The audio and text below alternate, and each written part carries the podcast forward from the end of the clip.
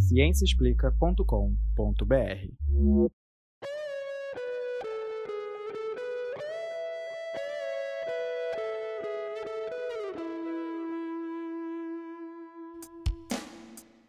Olá, amante da ciência. Esse é o Microbiano, o podcast que traz novidades da microbiologia e imunologia especialmente para você. Esse é o episódio 12 da quarta temporada, gravado em 27 de outubro de 2021.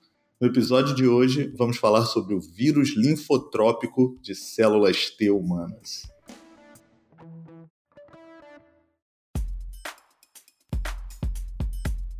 Bem-vindas e bem-vindos ao podcast Microbiando. É, e hoje, nessa data especial, a gente está na companhia de duas convidadas ilustres, a doutora Uhul. Carolina Rosadas e Tatiana Sone. A doutora Carolina fez o doutorado na UFRJ, nossa companheira aqui durante um tempo, mas trabalha atualmente no Imperial College em Londres, é, no departamento de Infectious Disease. E, além disso, foi eleita esse ano como representante na, numa associação internacional de retrovirologia, que tem estudado bastante, né, se dedica ao HTLV. E a doutora Tatiane fez doutorado no Instituto de Medicina Tropical em São Paulo, atualmente está na Faculdade de Medicina da USP, né? E as juntas fundaram o canal no YouTube HTLV Channel. E muito obrigada pela presença de vocês. E a gente vai tentar hoje aqui tirar um pouco, né, das dúvidas e tirar o HTLV do mundo dos vírus esquecidos. E vocês então podem começar a falar um pouco com a gente sobre esse vírus, contar um pouco da descoberta dele.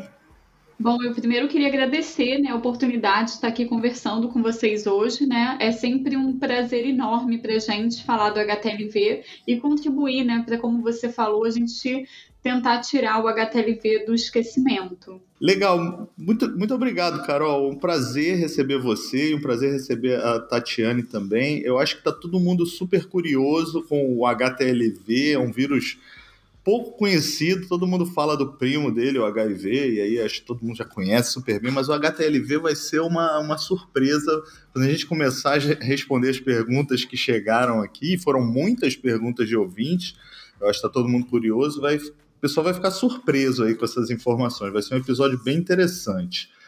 Eu acho que a gente pode começar com uma pergunta da, da Alaide Santos, uma das nossas ouvintes, bem básica, né? Assim, para abrir, para a gente já começar esse assunto, que é o que é o HTLV. O HTLV ele é um vírus que é um retrovírus, então ele é da mesma família do HIV. Então, uma vez ele infectando um hospedeiro, ele vai causar uma infecção que vai durar a vida inteira do indivíduo. E como a gente vai discutir aqui hoje, isso pode trazer diversas consequências para esse hospedeiro que está infectado. É, a gente pode aproveitar aqui a resposta que a Carol deu para a gente e, dando continuidade, a Giovanna Sullivan perguntou qual é a diferença do HTLV para o HIV? Então, essa acho que eu posso comentar um pouquinho, né? Apesar da gente saber que são vírus próximos, a gente brinca que são primos próximos, né? Eles causam doenças completamente diferentes. O HTLV é um vírus mais ancestral, vamos dizer assim, então a gente tem alguns subtipos virais. A gente comenta assim que talvez o HTLV do tipo 2 seja o vírus que chegou antes na, entre os humanos, entre a população humana, e ele hoje causa praticamente nenhuma doença, né? Já o HTLV1, ele está mais relacionado a alguns tipos de doenças. Apesar deles infectarem o mesmo tipo de célula, o, linfócito TCD4, ele acaba, diferente do HIV, que ele, o HIV ele vai eliminar essa célula, né? Ele acaba matando essa célula. Já o HTLV ele tem uma característica diferente que ele vai imortalizar essa célula. Então, acho que a maior diferença entre eles é o tipo de regulação celular que eles fazem, né? O HTLV e o HIV. Então acho que essa é a maior diferença deles.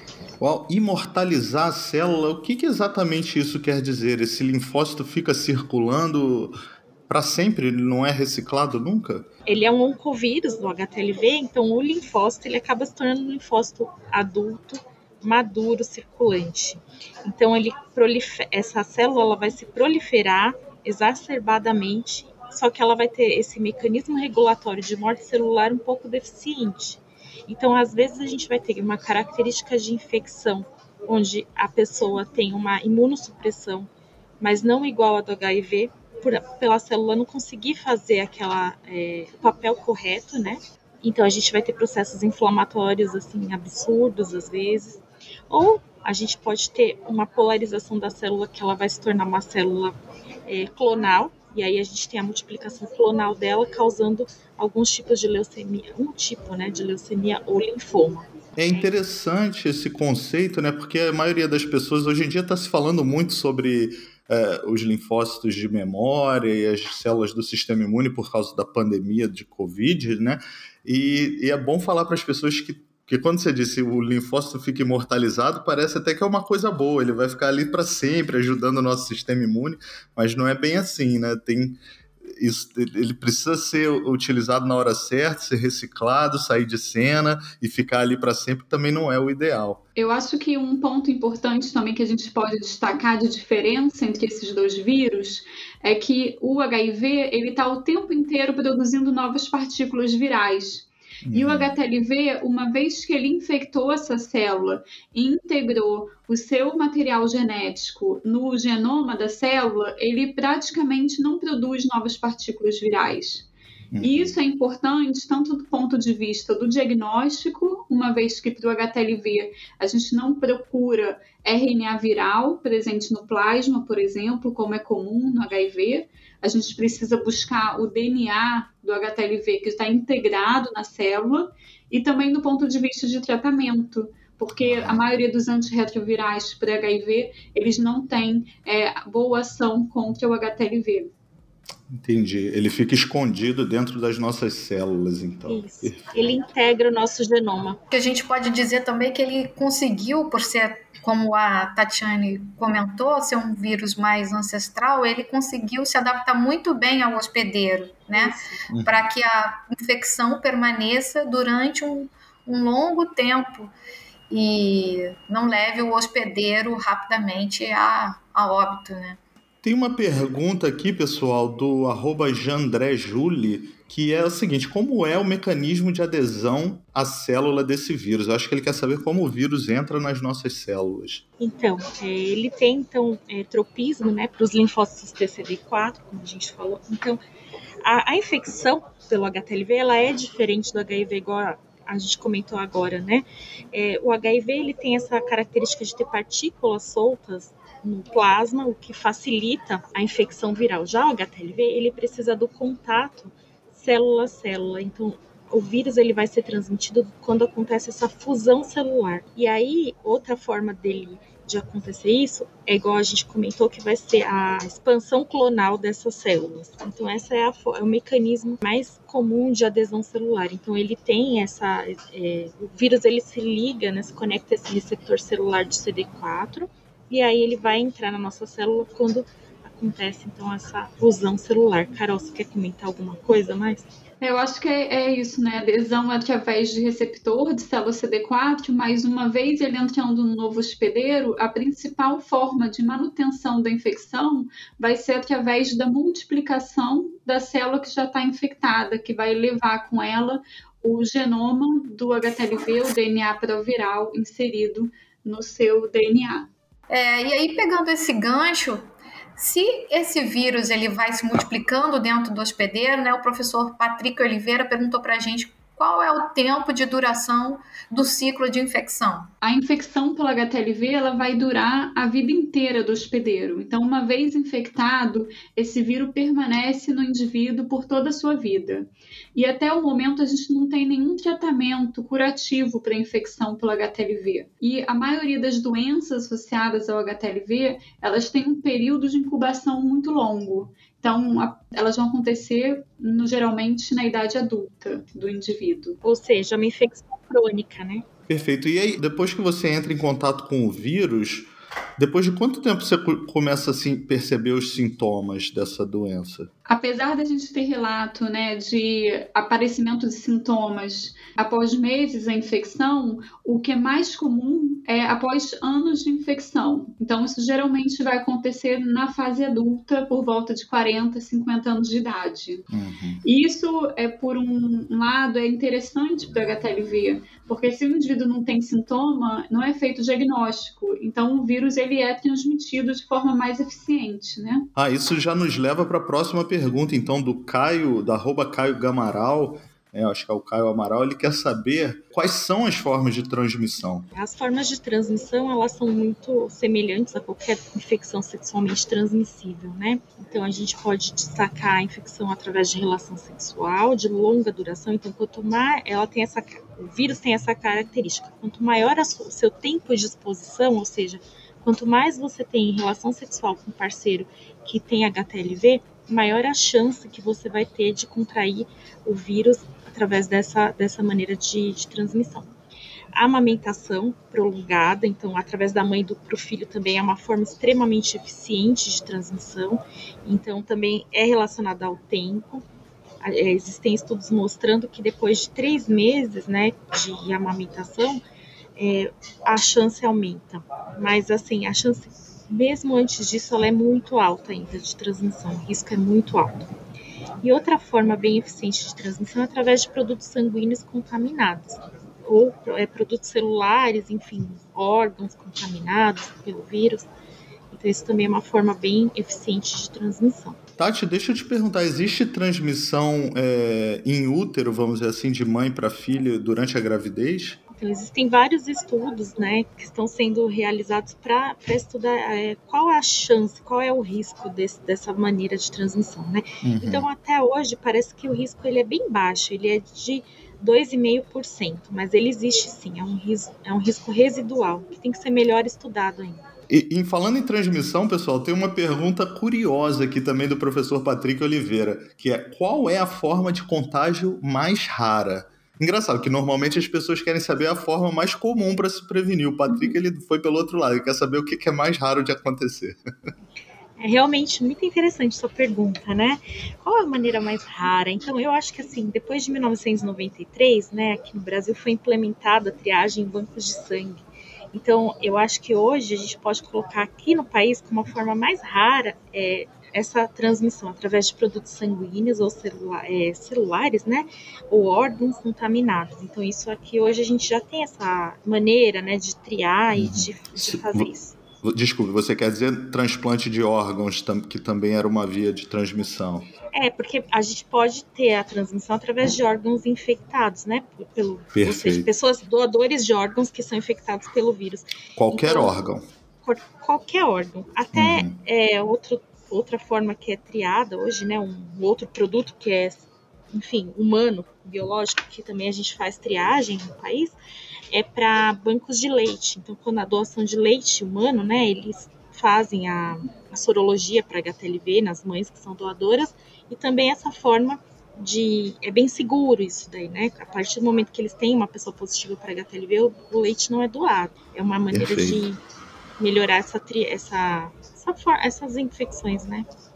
Agora tem uma forma muito curiosa que eu queria que a Carol comentasse, né? Que isso daí não é uma coisa que acontece, eu acho que com frequência no país, mas acho que é curioso, Carol, você comentar isso. Ah, a Tati está se referindo à transmissão através de contato com sangue em eventos religiosos, como autoflagelação.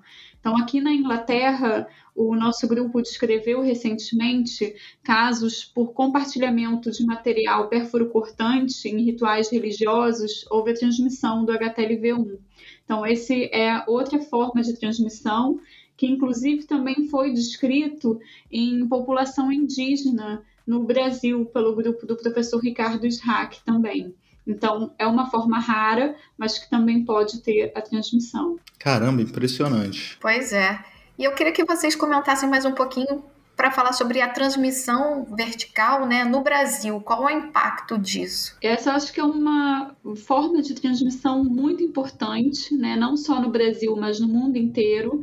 Inclusive, recentemente, a própria OMS ela fez um relatório sobre HTLV e a transmissão vertical foi um dos pontos né, mais relevantes nesse, nesse relatório.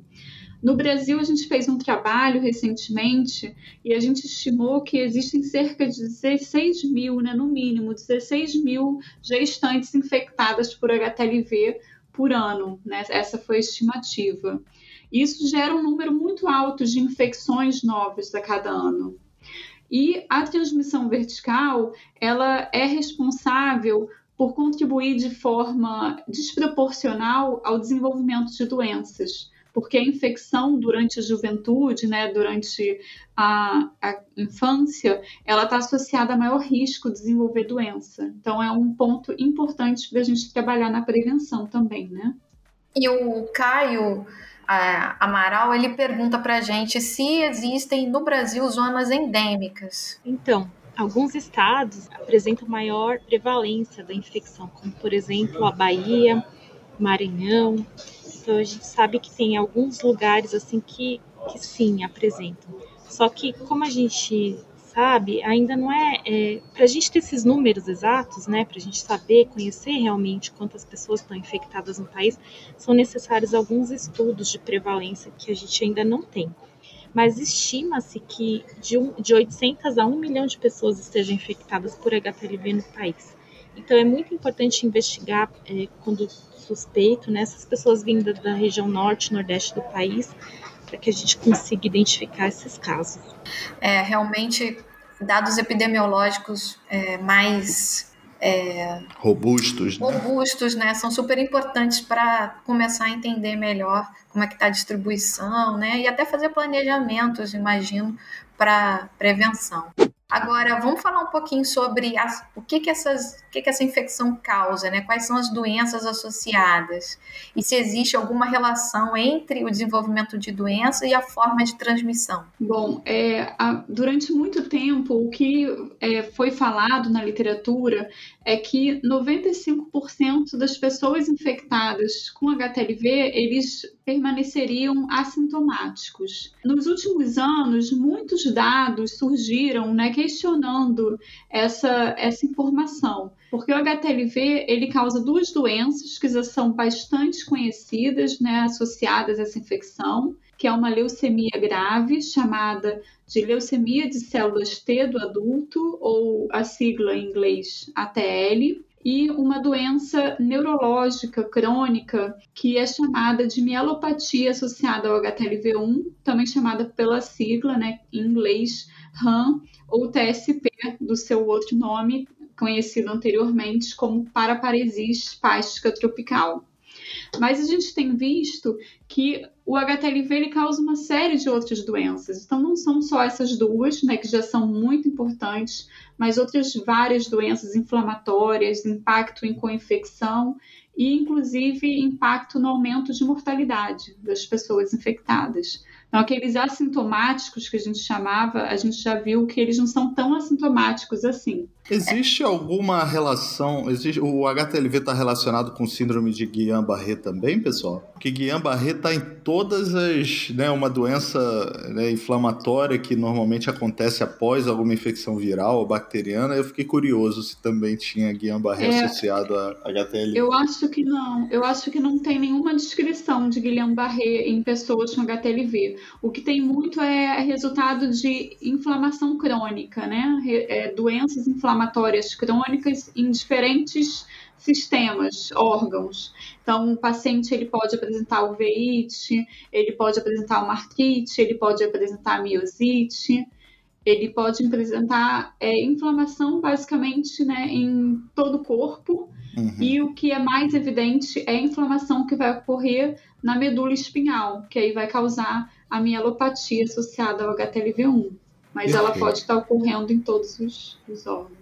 É, tem é. uma pergunta. Oh, desculpa. Posso só... Pode, Ju, fala. Não, é que eu acho que o fato né, de ter sido por, durante tantos anos né, os pacientes terem sido classificados como assintomáticos, é, causou um grande prejuízo no entendimento e no estudo da, né, das doenças associadas ao HTLV, porque pelo número pequeno de, de pessoas que desenvolviam as doenças clássicas, né, como a leucemia T do adulto e a mielopatia, é, eu acho que foi se negligenciando ainda mais esse vírus. É, eu concordo 100% com isso, né? Eu acho que essa ideia que a gente tinha, ela prejudicou muito o avanço da pesquisa, né? E às vezes os pacientes eles ficam tristes quando vem uma notícia, né, que o HTLV ele causa um impacto negativo numa co-infecção, mas isso acontece independente da gente estar vendo ou não, né? Então é importante essa identificação,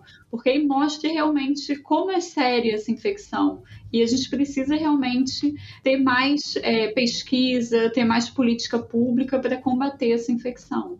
Olha, gente, tem uma pergunta aqui do Vitor Chuva que parece simples, mas não é, viu? Ele quer saber qual é a relação do sistema imunológico do hospedeiro e o HTLV. Eu sei que tem muita coisa aí, mas pois vamos é. ver o que você muita coisa, né? O sistema imunológico, assim, é, tem tudo a ver com a infecção pelo HTLV.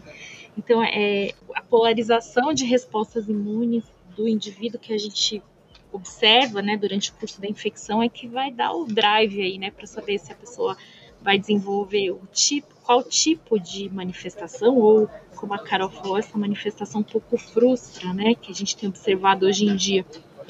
Então, tem tudo a ver. O sistema imunológico ele vai ser a orquestra da infecção por HTLV. O HTLV é um vírus que que tá, ele infecta uma célula do sistema imunológico, né? Ele consegue tem essa capacidade de desregular totalmente a nossa resposta imune. E o Gui Rezende, ele perguntou aqui pra gente, quais são as chances de algum portador do HTLV desenvolver uma doença grave? Tem alguma forma de prever isso? É, tentando resumir, hoje a gente considera 4% a chance do portador desenvolver ATL, que é a leucemia grave associada ao HTLV. O, a chance de desenvolver RAM ela é variável. Nos países né, do Caribe, América do Sul, é considerado no mínimo de 4% esse risco de desenvolver a RAM, que é a mielopatia associada ao HTLV. E tem outras doenças, várias doenças que eles também podem desenvolver e são doenças graves também, como encefalite, por exemplo, mas a gente não tem um percentual para isso. É, e aí sim, é, falando de marcadores, né, para doença, a gente tem alguns, né, que são independentes. Então, independente do indivíduo, esse fator que está sempre presente é a carga proviral. Então, a carga proviral é um fator independente que está associado sim ao desenvolvimento de doenças. Então, por exemplo, quem vai desenvolver a TL tem uma carga proviral super alta. Já pacientes que vão desenvolver RAM, eles têm uma carga proviral variável. Então, tem pessoas que, que, de alguma maneira que a gente ainda desconhece, ela consegue controlar essa infecção, né? Apesar dela controlar, ela vai desenvolver a mielopatia. Hum. E eu tenho estudado muito marcadores genéticos associados ao desenvolvimento dessas doenças. Então, mais uma vez, a gente vê que marcadores genéticos que estão relacionados à resposta imunológica têm um papel fundamental para a polarização também de doença. A ancestralidade também está um pouco envolvida nessa questão, então é, a gente vê diferenças ancestrais, por exemplo, japoneses, a gente vê lá uma, uma prevalência maior de doença hematológica do que é, inflamatória, mas isso também a gente tem uma questão talvez de subdiagnóstico aqui, né? A gente não tem um diagnóstico muito eficiente de doenças hematológicas. E por essas serem doenças muito graves, a gente não consegue identificar a tempo, talvez. Outras coisas que a gente pode investigar, de marcadores que dão alguma resposta para a gente, são marcadores imunológicos. Então a gente faz é, linfoproliferação ou algum tipo de, de citometria de fluxo, né, usando essa técnica de marcadores de citocinas, e aí a gente consegue identificar alguns fatores que estão sim relacionados com mais doenças.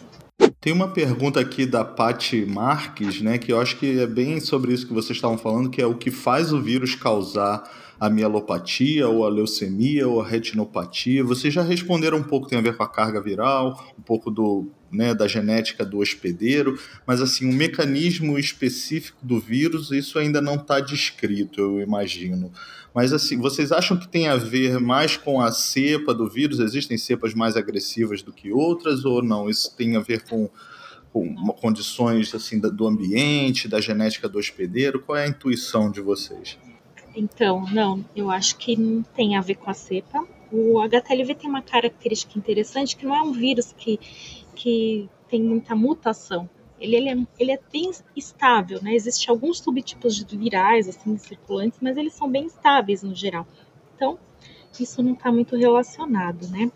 Agora, é um combo, a gente fala, né? Se a gente conseguisse criar um painel de fatores para elencar quais são as, as chances de desenvolver tal doença ou outra doença, é o, é o que a gente busca, né? Então, a gente ainda não tem essa resposta final, mas existem alguns indícios, assim. Então, por exemplo, uma coisa que eu, que eu posso dizer que é, acho que é um bom marcador.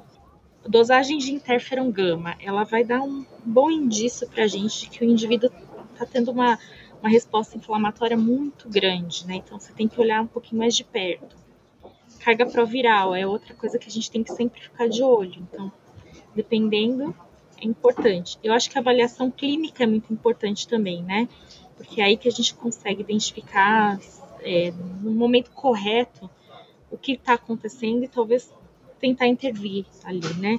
Então, uma coisa que a gente sempre comenta no canal, é, que a gente fala muito para os pacientes, para os portadores, é que eles não podem deixar de fazer o segmento, porque essa falsa impressão de que eles serão assintomáticos para sempre dá essa segurança, sabe, na pessoa, de tipo, ah, não preciso do médico.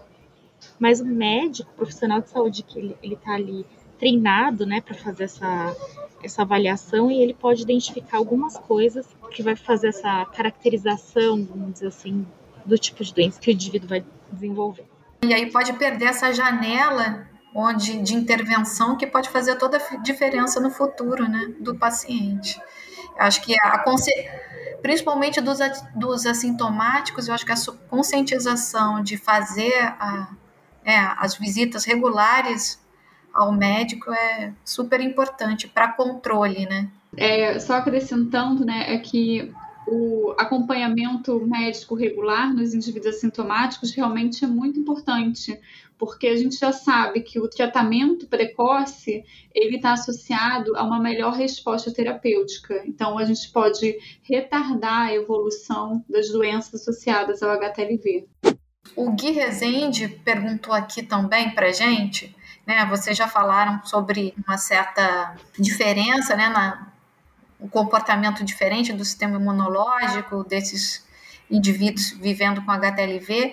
E aí ele pergunta sobre se esses indivíduos seriam mais vulneráveis à Covid-19 existem ainda poucos trabalhos, né? Na verdade, não tem nenhum trabalho é. publicado sobre o HTLV e a Covid. O nosso grupo tem acompanhado os pacientes, né? A gente está terminando um trabalho sobre isso e a gente observou que aqui na Inglaterra os pacientes eles tiveram a mesma prevalência quando comparado à população geral. Então, não teve uma maior vulnerabilidade a ter infecção pelo SARS-CoV-2 e esses pacientes tiveram o mesmo percentual de gravidade quando comparado à população geral. Então, apesar do número ser pequeno, a gente observou que não houve diferença comparando com a população geral.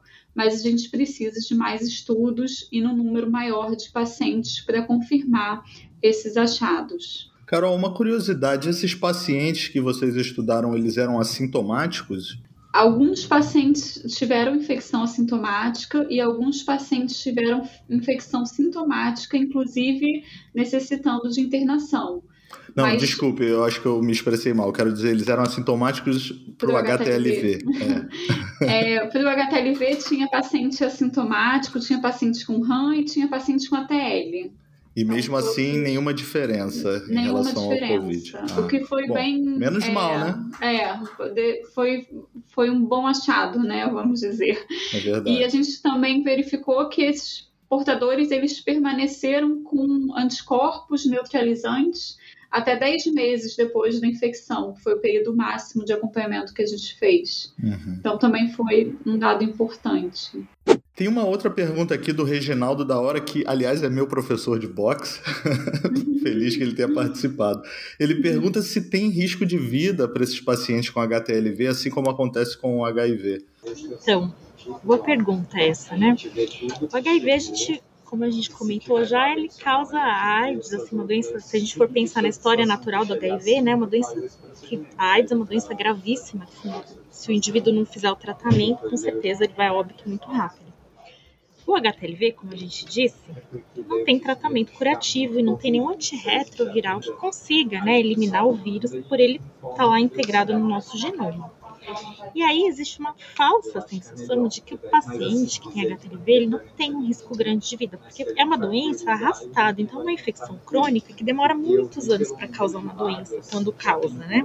Então, é, eu, em 2019 a gente publicou um trabalho falando sobre o risco de mortalidade dessas pessoas, né? E aí o que, o que a gente observou foi que pessoas que tinham HANTSP, elas têm um risco de mortalidade muito alto, principalmente causado por infecções de urina de, é, de repetição. Então é uma coisa que tem que ser muito bem investigada quando faz esse acompanhamento, né? Para que a gente diminua esse risco. E a ATL, como a gente já disse aqui, eu e a Carol, é uma doença muito grave. Então, em geral, o risco de mortalidade quando você tem ATL, ele infelizmente é alto, né? Então, sim, paciente tem sim um risco de vida muito grande. É só acrescentando aqui, o trabalho do grupo da USP, né, também foi confirmado, né, com as observações que foram feitas no estudo no Japão, que confirmaram então aumento de mortalidade em pacientes com RAM, e também teve uma meta-análise recente que foi encomendada pela própria OMS e que verificou que os pacientes infectados com HTLV eles têm um risco de mortalidade de 1,56 vezes maior do que os indivíduos não infectados. E esse aumento de mortalidade não era explicável pela RAM e ATL. Então, realmente, tem é, um impacto muito maior do que o que a gente achava anteriormente, né? Pode ser o impacto em co-infecções, né? O impacto em doenças crônicas. Então, existe uma maior mortalidade realmente. Verdade, eu não falei, não comentei sobre co-infecções, né, com outros vírus, então isso também aumenta muito o risco. Então é muito comum a gente encontrar pacientes co-infectados com HIV, hepatite C, isso sim aumenta o risco de morte. Vocês comentaram um pouco sobre a falta de não existe um tratamento específico para o HTLV, mas que tipo de tratamento que esses pacientes podem receber? O Vitor Chuva perguntou para nós. Bom, o tratamento ele vai estar tá relacionado à manifestação clínica do HTLV. Então, ele vai ser feito apenas para aqueles pacientes que têm alguma doença associada ao HTLV. Então, se esse paciente tiver uma uveíte, por exemplo, ele vai ser tratado para uveíte. Esse tratamento vai ser um tratamento sintomático, né, para melhorar o, aliviar os sintomas, melhorar a qualidade de vida do paciente e também pode ser feito um tratamento anti-inflamatório, que é bastante frequente para as doenças inflamatórias associadas ao HTLV. Então, geralmente, os pacientes que têm RAM, ele vai fazer uso de medicamentos que vão inibir a resposta inflamatória mas tudo isso tem que ser feito com acompanhamento médico, né? Porque cada caso é um caso diferente. Então, se não tem tratamento, uh, o ideal é prevenir. E tem uma pergunta aqui interessante que é sobre a prevenção. Só com o uso de camisa de força? Eu acho que ele quer dizer camisa de Vênus, e aí uma, uma piada, um trocadilho com a camisinha de Vênus. Então, é, essa é a melhor prevenção? O que mais nós podemos fazer, pessoal? Eu acho que a orientação dos casais é uma questão que deve ser muito bem trabalhada, né, pela equipe de saúde. Então, é muito comum a gente ter encontrar pessoas que são sorodiscordantes. E outro dia eu achei, eu vou fazer esse comentário porque foi muito interessante uma uma questão que foi colocada no canal, né? Talvez isso seja para a gente repensar, né? Uma pessoa tem um relacionamento com uma outra pessoa que tem HTLV e ela tem uma religião e ela falou assim que ela não pode usar camisinha na relação, porque camisinha é um método contraceptivo e a religião dela não permite isso, né? E aí eu falei, não, mas camisinha não é um método contraceptivo, né? É um método para prevenir infecção sexualmente transmissível, tanto que ele não é eficiente para isso, né? Para prevenir gravidez. Então é uma coisa que a gente tem que deixar assim, sempre muito bem clara, trabalhar muito essa questão. E, e se e toda relação sexual, sim, deve ser feita com uso de preservativo. Outra questão em relação à transmissão vertical, então, é, você inibir a lactação né, de uma mãe que for positiva para HTLV é extremamente essencial e importante. Então, fornecimento de fórmula láctea ele é feito pelo SUS hoje em dia e, é, e o fornecimento também de medicamentos para inibir essa lactação da mãe positiva também é, é realizado. Então, essa é uma maneira de prevenir muito eficiente, aliás, de prevenir a transmissão vertical, né? Transmissão da mãe para o bebê.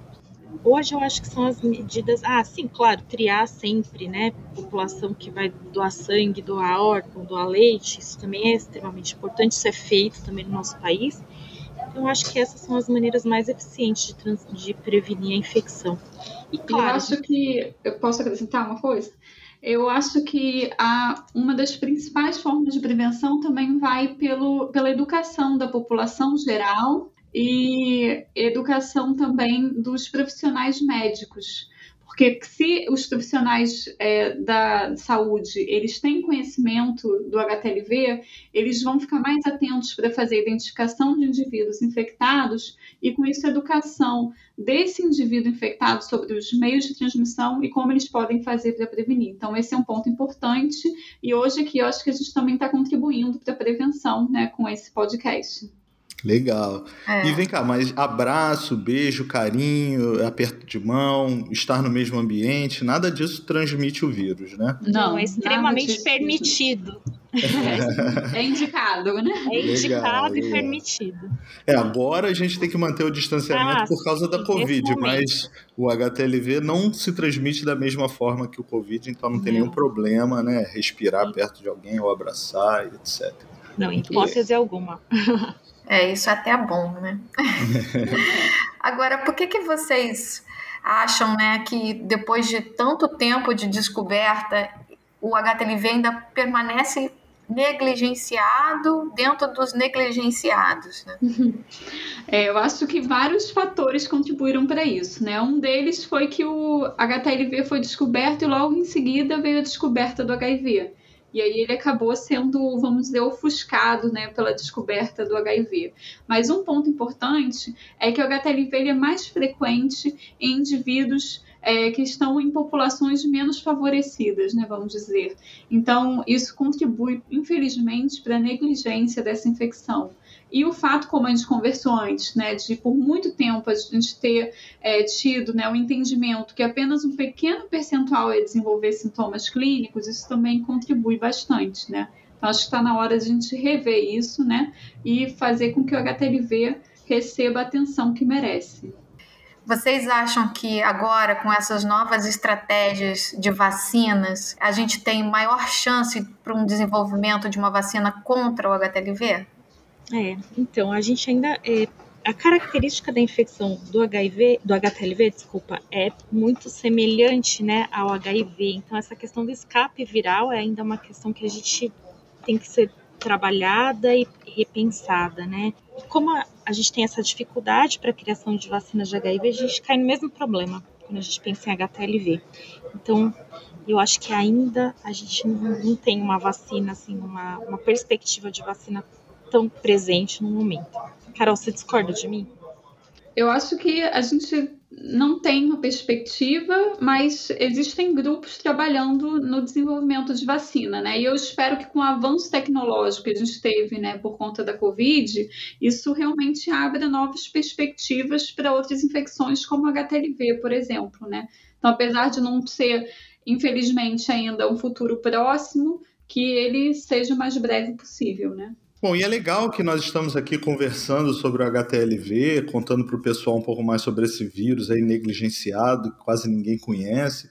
Eu queria que vocês comentassem um pouco sobre a importância de, de, dessa data que está que tá chegando Né? Na verdade, nós estamos gravando no dia 27 de outubro, então para a gente a data ainda está chegando, mas para quem vai ouvir o episódio, a data acabou de passar. Então, o dia 10 de novembro, que é a data de conscientização do HTLV, é, qual a importância dessa data? O que, que vocês comentam sobre isso, pessoal? Eu acho que foi uma iniciativa né, da IRVA muito interessante, que é essa sociedade que a Carol agora é uma das representantes nossas. Como a gente, né, como acabou de comentar, é um vírus que ainda é negligenciado, uma doença pouco conhecida, pouco discutida. Então, acho que é uma oportunidade que a gente tem de lembrar que ele existe, que existem pessoas que, que estão vivendo com essa infecção, é, quebrar um pouco dos paradigmas, dos estigmas que essas pessoas sofrem. É, eles relatam, né? Eu sou invisível e a gente fala assim, não, para nós vocês não são invisíveis, né? Porque a gente trabalha isso, né? Nosso dia a dia é HTLV. Então é mostrar que sim, eles são visíveis. O vírus é visível, ele realmente é um problema no nosso meio. Então eu acho que essa é a importância da data, né? E mostrar aos profissionais de saúde, chamar atenção, né, dos profissionais de saúde que que eles é, têm que talvez conhecer um pouco mais para que a gente consiga, quem sabe, no futuro eliminar essa transmissão, essa infecção no nosso meio. É, eu acho que é sempre importante a gente ter datas, né, marcantes e que fazem a gente faz, chegar, a população chegar mais perto do assunto e e ter consciência. Eu acho que os meses, né, o outubro rosa, o novembro azul, eles o setembro amarelo, eles funcionaram muito bem com relação a isso. Hoje em dia, a grande maioria das pessoas sabe ou quer, quer entender por que está tendo aquele mês, né, impactando. E eu acho que isso faz toda a diferença na conscientização. E no canal de vocês, quais foram as atividades do dia 10 de novembro? Porque essas atividades estão acessíveis agora, né, para os nossos ouvintes que quiserem conhecer o canal. Aliás, deem aí as coordenadas, como é que a gente chega no canal de vocês Isso. e tal. É, Para comemorar o dia 10 de novembro desse ano, o canal ele, ele organizou um webinar um webinar que é para discutir políticas públicas em relação ao HTLV. E esse, esse webinar teve o apoio da Organização Pan-Americana de Saúde, o que deixou a gente bastante contente, né? Então, mostrando realmente que a OMS, né, a Organização Pan-Americana de Saúde, eles estão olhando com mais carinho para o HTLV, né? Então, a gente aproveitou essa data para organizar esse webinar é, como ele falou, ele vai acontecer para a gente, para quem está ouvindo, ele já aconteceu, né? Para discutir políticas públicas, o que tem sido feito em diferentes países do mundo, como é que a gente pode fazer para avançar em relação a políticas públicas para HTLV e também para a gente juntar os pesquisadores, os pacientes, os familiares, a população geral, para a gente discutir esse tema, né, que é tão importante. E está todo mundo convidado a assistir o webinar. Além disso, outros estados no Brasil, ele também tem organizado eventos e a Universidade Federal de Minas Gerais também está organizando um evento com os portadores e o HTLV Channel ele vai participar, né? A gente vai estar conversando com os portadores também do HTLV.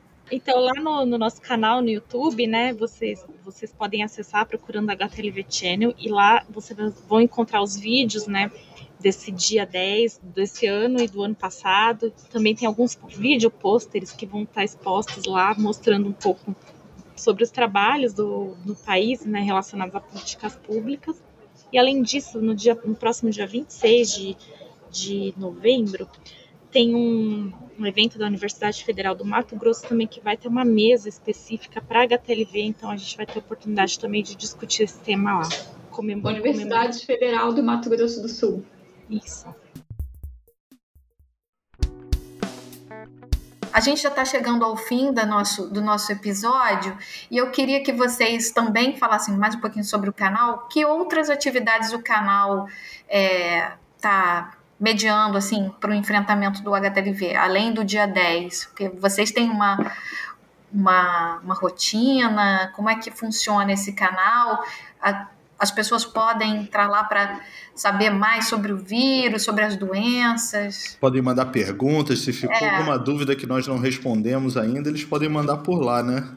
Pode, com certeza. Então, o nosso canal ele é bastante interativo, né? A ideia foi justamente a gente estar tendo essa conversa direta, não só com os portadores, profissionais de saúde.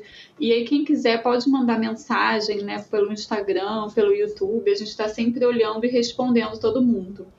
E no canal a gente também faz é, entrevistas com pesquisadores para discutir um pouco o trabalho deles. A gente chama profissionais de saúde para mesmo discutir quais são as questões importantes para o portador do HTLV. Então, todo mundo é bem-vindo para mandar ideias, sugestões. A gente está, a gente fica super feliz em poder contribuir. Nosso endereço, então, é HTLV Channel no YouTube, você pode pesquisar assim, e no Instagram é HTLV Channel. Lá, todo dia também a gente posta algum trabalho que saiu, enfim, alguma curiosidade relacionada à infecção. Channel é C-H-A-N-N-E-L,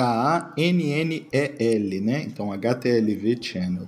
Perfeito. Isso. Então, gente, depois desse papo muito legal, descontraído, suave, a gente agradece muito a incrível participação da Carolina Rosadas, da Tatiana Ansoni, que nos Obrigado. ajudaram a aprender um pouco mais sobre o HTLV. E ninguém, por favor, se esqueça do dia 10 de novembro, que é o Dia Mundial do Combate ao HTLV. Muito obrigada.